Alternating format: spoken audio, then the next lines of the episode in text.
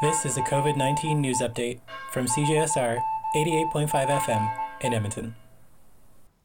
Health Canada has authorized the combination of two antiviral drugs, nirmatrelvir and ritonavir, under the brand name Paxlovid. These drugs work in tandem to treat adults with mild to moderate COVID 19 who are at high risk of progressing to serious disease, including hospitalization or death. Unlike past drugs, Paxlovid can be taken at home.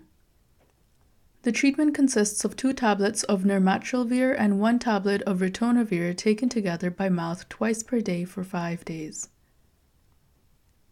The drugs work by disrupting the replication of the virus in the host cells.